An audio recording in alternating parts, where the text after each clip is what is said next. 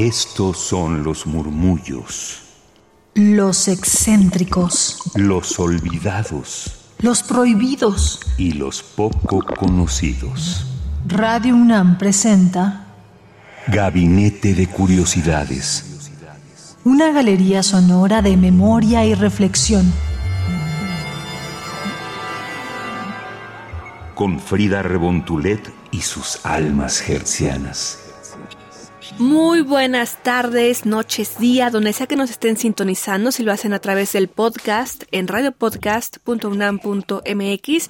Pero muy buenas tardes si están aquí en vivo a través de Radio UNAM en el 96.1 de FM o por internet en radio.unam.mx. Yo soy Frida Rebontulet y están en Gabinete de Curiosidades, este espacio donde abordamos distintas gavetas y archivos extraños, curiosos o poco conocidos que se encuentran en distintas fonotecas del el mundo, buscando ahí en esos cajones de la internet profunda también para traerles esas sonoridades que por su relevancia histórica, pues bueno, nos encanta poder compartir con ustedes. En esta ocasión tenemos este documento que realizó la Fonoteca Nacional a través de su podcast Fonoteca Nacional, que dedican a la génesis y a los pioneros del foxtrot en México.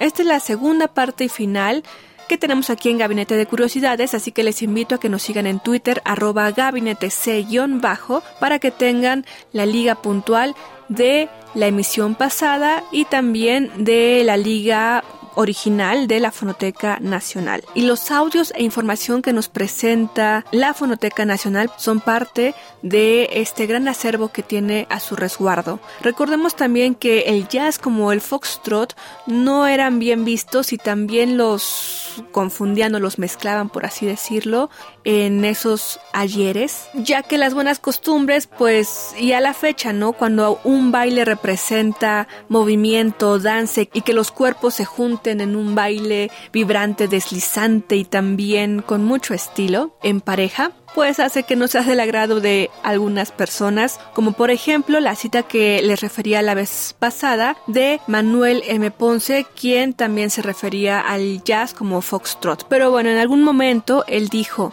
México sufre el yugo del foxtrot y nuestra juventud que baila y se divierte ignora o finge ignorar que este puede ser Dios no lo quiera, el principio de otro yugo más doloroso. Entonces, esta cita nos la refiere el investigador Alain Derbez, y bueno, era la referencia que hacía Manuel M. Ponce al estilo musical sincopado, pero creo que nos da un buen contexto para ver cómo se veía en estos años a este tipo de género en el baile, el foxtrot. Y recordar también que en la URSS, por ejemplo, estaba completamente prohibido, así como cualquier ritmo eh, latinoamericano, tango, flamenco, en fin, quédense aquí en Radio UNAM a través del 96.1 de FM. Yo soy Frida Rebontulet. Síganos en Twitter, arroba gabinete C-bajo. Y esto es Gabinete de Curiosidades presentando esta parte final de el documental sonoro que realizó la Fonoteca Nacional para darnos a conocer los orígenes y los pioneros del foxtrot en México. ¡Chao!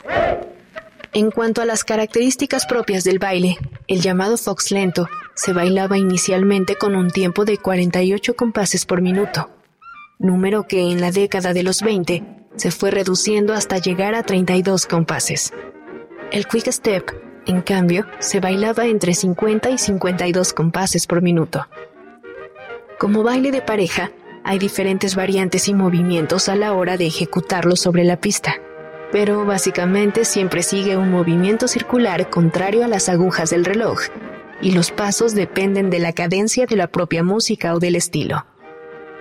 Los tipos de instrumentos que utilizaban en los primeros años del foxtrot fueron el contrabajo, distintos tipos de percusiones, membranófonos e idiófonos, clarinete, trompeta, corneta, piano y voz. Con el paso de los años, fueron incorporándose otra clase de instrumentos como el violín, la guitarra, el banjo, el saxofón, la tuba, entre otros. Otra de las modalidades estilísticas que adquirió el foxtrot fue en el sentido picaresco, con una clara tendencia hacia el humorismo, el cual simboliza la popularidad que tuvo el género en el auge de la vida nocturna. principalmente en los cabarets y salones de fiesta de las grandes ciudades. A continuación escucharás el foxtrot debajo de un sombrero, de los compositores Juan Díaz del Moral y Federico Ruiz, interpretado por los Castilians.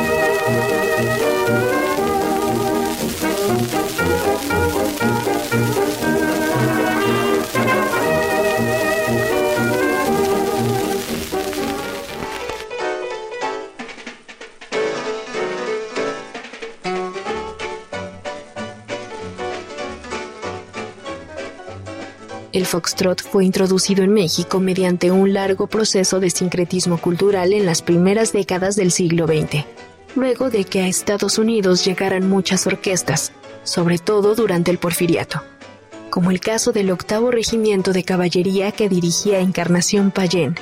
En ese orden de ideas, apunta el investigador Gabriel Parellón. En los últimos años del porfiriato, entre 12 y 13 bandas mexicanas profesionales recorrieron Estados Unidos, ganando algunas de ellas primeros lugares en concursos musicales convocados por las exposiciones industriales. Al regresar a su país, muchos de los miembros de esas orquestas esparcieron el germen del reciente estilo de jazz y durante la Revolución 1910-1917 formaron los primeros conjuntos mexicanos con esta nueva música escuchemos otro tema de los años 20, interpretado precisamente por la Orquesta Internacional, llamado Aja.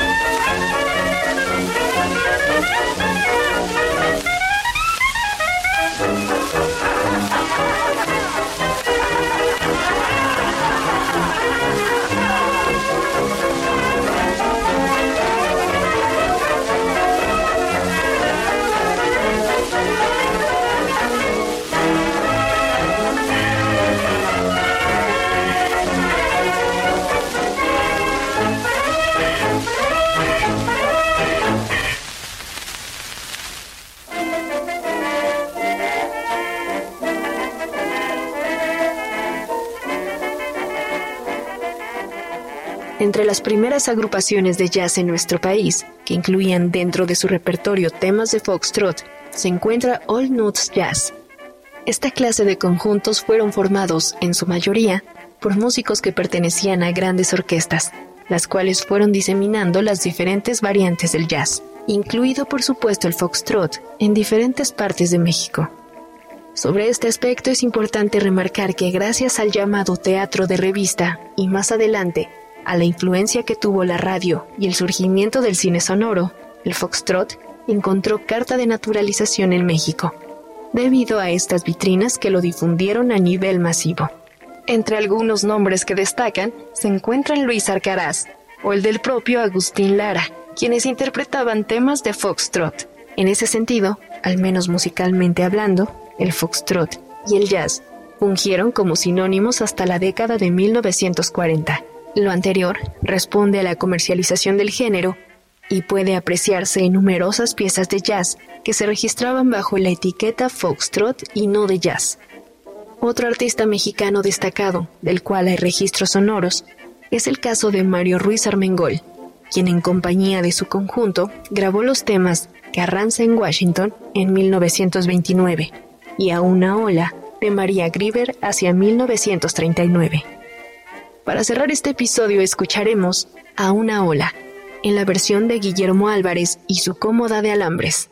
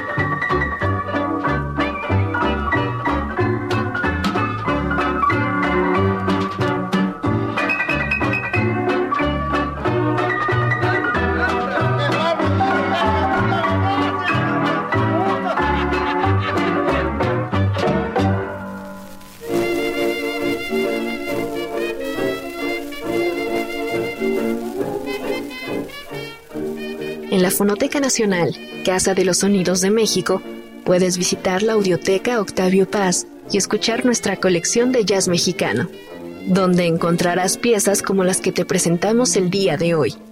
Consulta los horarios en la página fonotecanacional.gov.mx. Hasta la próxima.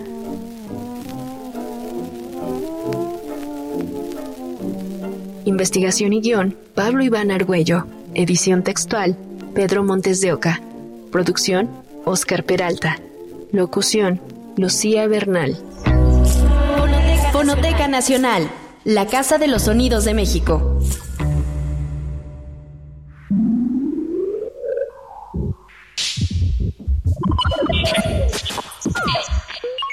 Estas fueron las sombras del tiempo sónico. Radio UNAM presentó Gabinete de Curiosidades refugio de experimentación, memoria y diversidad sonora. Dispara tu curiosidad en la próxima emisión.